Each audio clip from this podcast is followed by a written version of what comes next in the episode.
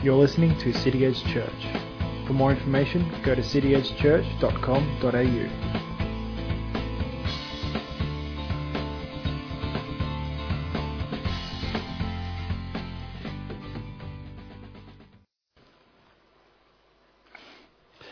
So let's just open this morning in prayer. Lord, there's such a thing as sweet sorrow. And this morning we gather with that emotion in our hearts. There's sorrow that we're saying farewell to a couple who have poured out their lives for us and for this church. But there's sweetness as well because you have blessed them, you have been faithful to them, you will continue to bless them, and you are leading them into the next stage of their life. So Lord, we just thank you in Jesus' name, amen. Today, we gather to worship the Lord in song, which we've just done, with His Word, which we're about to do, and in our fellowship, which we'll do, we have done some of already, we'll do more of later on. But today is a very special day, for as you all know, because you're here for this purpose, today is the day we send off Tony and Rhonda, who have served us and served this church faithfully for more than 10 years now. So it might surprise you when I would suggest that we will worship God in the sending off as well this morning. It seems strange to say that we worship God through sadness. But at a very basic level of our lives, you know, whether it's our church, our relationships, our work, it should all be an act of worship to God. Everything we do should be worship to God. One day I plan to uh, talk about that, how we worship God in our workplace, in our family, in our friendships and everything else. Um, but today, our worship is particularly focused. For it's worship that springs out of God's greatness to work in and through us as believers, and in particular Tony and Rhonda as a couple. To worship God for His greatness to work through people who would submit their lives to His calling and His leading. And it's also worship that springs out of God's faithfulness to Tony and Rhonda and through them to us as a church. Genesis 12 tells us, Now the Lord said to Abram, Abram, go from your country and your kindred and your father's house to the land that I will show you and I will make of you a great nation, and I will bless you and make your name great, so that you will be a blessing. I will bless those who bless you, and him who dishonours you I will curse. And in you all the families of the earth shall be blessed. So Abram went, as the Lord had told him, and Lot went with him. Abram was 75 years old when he departed from Haran. And Abram took, his, took Sarai, his wife, and Lot, his brother's son, and all the possessions that they had gathered, and the people that they had acquired in Haran, and they set out to go to the land of Canaan. When they came to the land of Canaan, Abram passed through the land to the place at, Shechem, to the oak of Moreh. At that time, the Canaanites were in the land. Then the Lord appeared to Abram and said, To your offspring I will give this land. So he built there an altar to the Lord who had appeared to him. From there he moved to the hill country on the east of Bethel and pitched his tent, with Bethel on the west and Ai on the east. And there he built an altar to the Lord and called upon the name of the Lord. They say that there are two types of people in the world pioneers and settlers. Pioneers push out into uncharted territory. Settlers follow behind build houses, plant crops, raise families. Both types are needed. Abram, later known as Abraham, was a pioneer. He heard the call of God to leave his homeland, his people, his comfort, his security. Abram grew up in Ur of the Chaldees, a wealthy and advanced city. It was probably the equivalent of Melbourne in those days. At some time, at some point in time, the family moved to Haran, where they settled for a while. Then, when Abraham was 75 years old, he left it all behind. What sort of friendships do you develop over 75 years? What sort of possessions do you accumulate over 75 years? I know if God called me to leave everything behind, to go to some foreign, unknown country, it would take me a long time to get my affairs in order. And in fact, I'd probably be more likely to respond like some of those who Jesus called to follow him. Lord, let me first go bury my father. Let me first say farewell to those at home. It would take me time to get organised. I've accumulated too much stuff in 30 years of marriage and in 60 years of life. So, and some of it has too strong a hold on me. That's an indictment on me. But Abraham left it all behind because he heard God call. Abraham wasn't just uprooting to go from one job to another better paying job. He wasn't uprooting to go from a nice house to a bigger, better house. He was leaving all he'd known for 75 years to go into the unknown. Genesis 12:1 tells us, "The Lord said to Abram, Go from your country and your kindred and your father's house to the land that I will show you." I mentioned a few weeks ago how God called Abraham to sacrifice his son Isaac on an altar. You may remember, those who were here, that I pointed out that God seemed to deliberately make it difficult for Abraham. For he said to Abraham, Take your son, your only son, Isaac, whom you love, and offer him as a burnt offering. God speaks to Abraham here in a similar way. Go from your country and your kindred and your father's house to the land that I will show you. God didn't even tell Abraham where he was going. It was just to go to the land that I will show you. Don't make it easy for him, will you, Lord? Too frequently, we take on the Christian life and follow what we believe is God's calling without counting the cost. Jesus made no bones about it. We have to count the cost.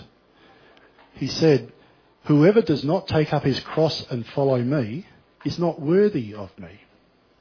There's a cost to following Christ. And there's a cost to following the call of God on your life. Don't expect it to be all beer and skittles. Anyone who tells you that following, following Christ will solve all your problems has either led an exceptionally charmed life or they're lying to you. There is a cost, and that cost could mean your life. So, what does all this have to do with Tony and Rhonda, you might ask? Only this Tony and Rhonda had a pretty comfortable life. They had a young daughter, they had close family and friends, they had a nice home in a lovely area, they had secure jobs, they had leadership in their church, they had what would be a perfect life for most of us, for most of us settlers. But God called. And when God called, He said, Follow me. And they replied, Yes, Lord, we will follow you. Did they know fully the cost of following Him at that time? Of course not. For they and Abraham and us are called to step out in faith for faith is the assurance of things hoped for and the conviction of things not seen, it tells us in Hebrews. There has been a cost for Tony and Rhonda. They moved further away from friends and family, people they were close to. The home they moved into was less than half the size of the one they left behind. They've made innumerable financial sacrifices. They juggled the demands of full-time work with the challenges of building something from scratch and with the responsibility of caring for a group of God's people. And then there was also the challenge for Tony of preparing a healthy, hearty meal from the scriptures to feed the sheep on a weekly basis. I'm personally only now beginning to discover the weight of that responsibility. Mel and I have been privileged to be close enough to Tony and Rhonda for many years, 15 years or something like that, to see behind the, scenes, so to speak. We've seen firsthand the love that they have for all of you. We've seen We've seen the burden Tony has felt to proclaim Christ to you so that he may present all of us mature in Christ, as Paul said to the Colossians. We've seen the genuine joy that they have felt when they hear of your successes. We've seen the genuine heartache they've experienced when they hear of your losses. Rejoice with those who rejoice, Paul wrote. Weep with those who weep. I can tell you firsthand, I've seen them do that on many occasions. Those of us who remain behind, those of us who have had the benefit of their care and concern over the years, will probably never comprehend the sacrifices they've made to plant this church and to work with God to see it grow. But that's okay. You're not required to. God doesn't call everybody to be pioneers. You need some settlers to stay behind to build the city and to raise the families. If God should call you to be pioneers in the future, you'll find that out for yourself. But I'm certain that Tony and Rhonda would tell you that they don't regret a second of the past 10 or 12 years of hearing and following the call of God to plant City Edge. And those of you who pushed out the Tony and Rhonda 10 years ago to help plant City Edge Church need to be commended also. You also gave up comfort and security, at least to some degree, to partner in the work of pioneering. It would not have happened without you and Russell, particularly Russell and Emily and Eric. Thinking of you as I say that. It would not have happened without you. Thank you for your faith and your faithfulness. We will, as a church, be poorer for the loss of Tony and Rhonda. But we'd also be poorer if it wasn't for all of you. By that, I don't mean poorer in numbers or poorer in finances. That's insignificant. I mean poorer. I mean incomplete. Poorer in relationships. Poorer spiritually. Poorer as a functioning body of Christ. So, what sort of faith does it take to be a pioneer? Only the sort of faith that gets you in the hall of fame of faith in Hebrews chapter 12, uh, chapter 11, sorry. Verse 8 it says, By faith Abraham obeyed when he was called to go out to a place that he was to receive as an inheritance. And he went out not knowing where he was going. By faith he went to live in the land of promise, as in a foreign land, living in tents with Isaac and Jacob, heirs with him of the same promise. For he was looking forward to the city that has foundations, whose designer and builder is God.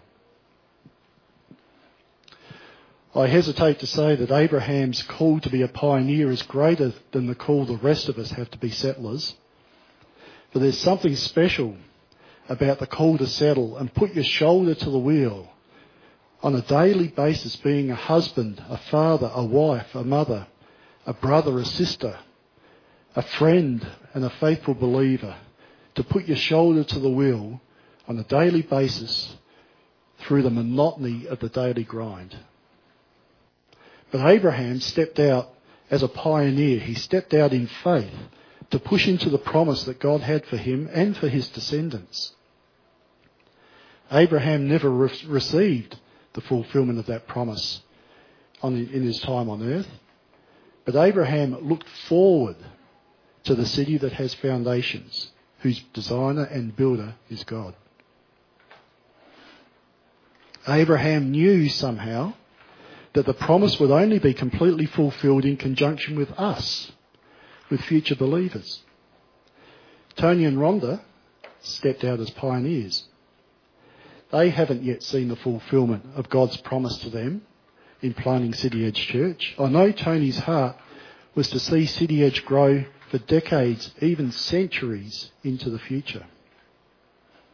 If God should be gracious to continue to build City Edge for decades to come, they won't see the fulfilment of that promise. But they too have looked forward and seen the city that has foundations whose designer and builder is God. If God is calling you to be a pioneer, can I first, firstly encourage you to take it seriously? We need more people with the courage to push into new and even hostile territory for the cause of Christ. It will be a challenging call. It will most likely be tougher than you ever anticipated. But it is a desperately important call. It's desperately important in these days of darkness, skepticism, rebellion, atheism, apathy. We need people who will carry the light of Christ into the darkness. We also need settlers who will follow those pioneers in to be a light in those places. And can I encourage you also with the thought that God always rewards faith? He always rewards it in some way, not always in the way we expect. You may not see the full completion of what He has called you to, but with Abraham, and with Tony and Rhonda, you'll one day see the city that has foundations, whose designer and builder is God. And you'll be perfectly positioned to hear those precious words of our Father, Well done, good and faithful servant. Thanks for listening to City Edge Church. For more information, go to cityedgechurch.com.au.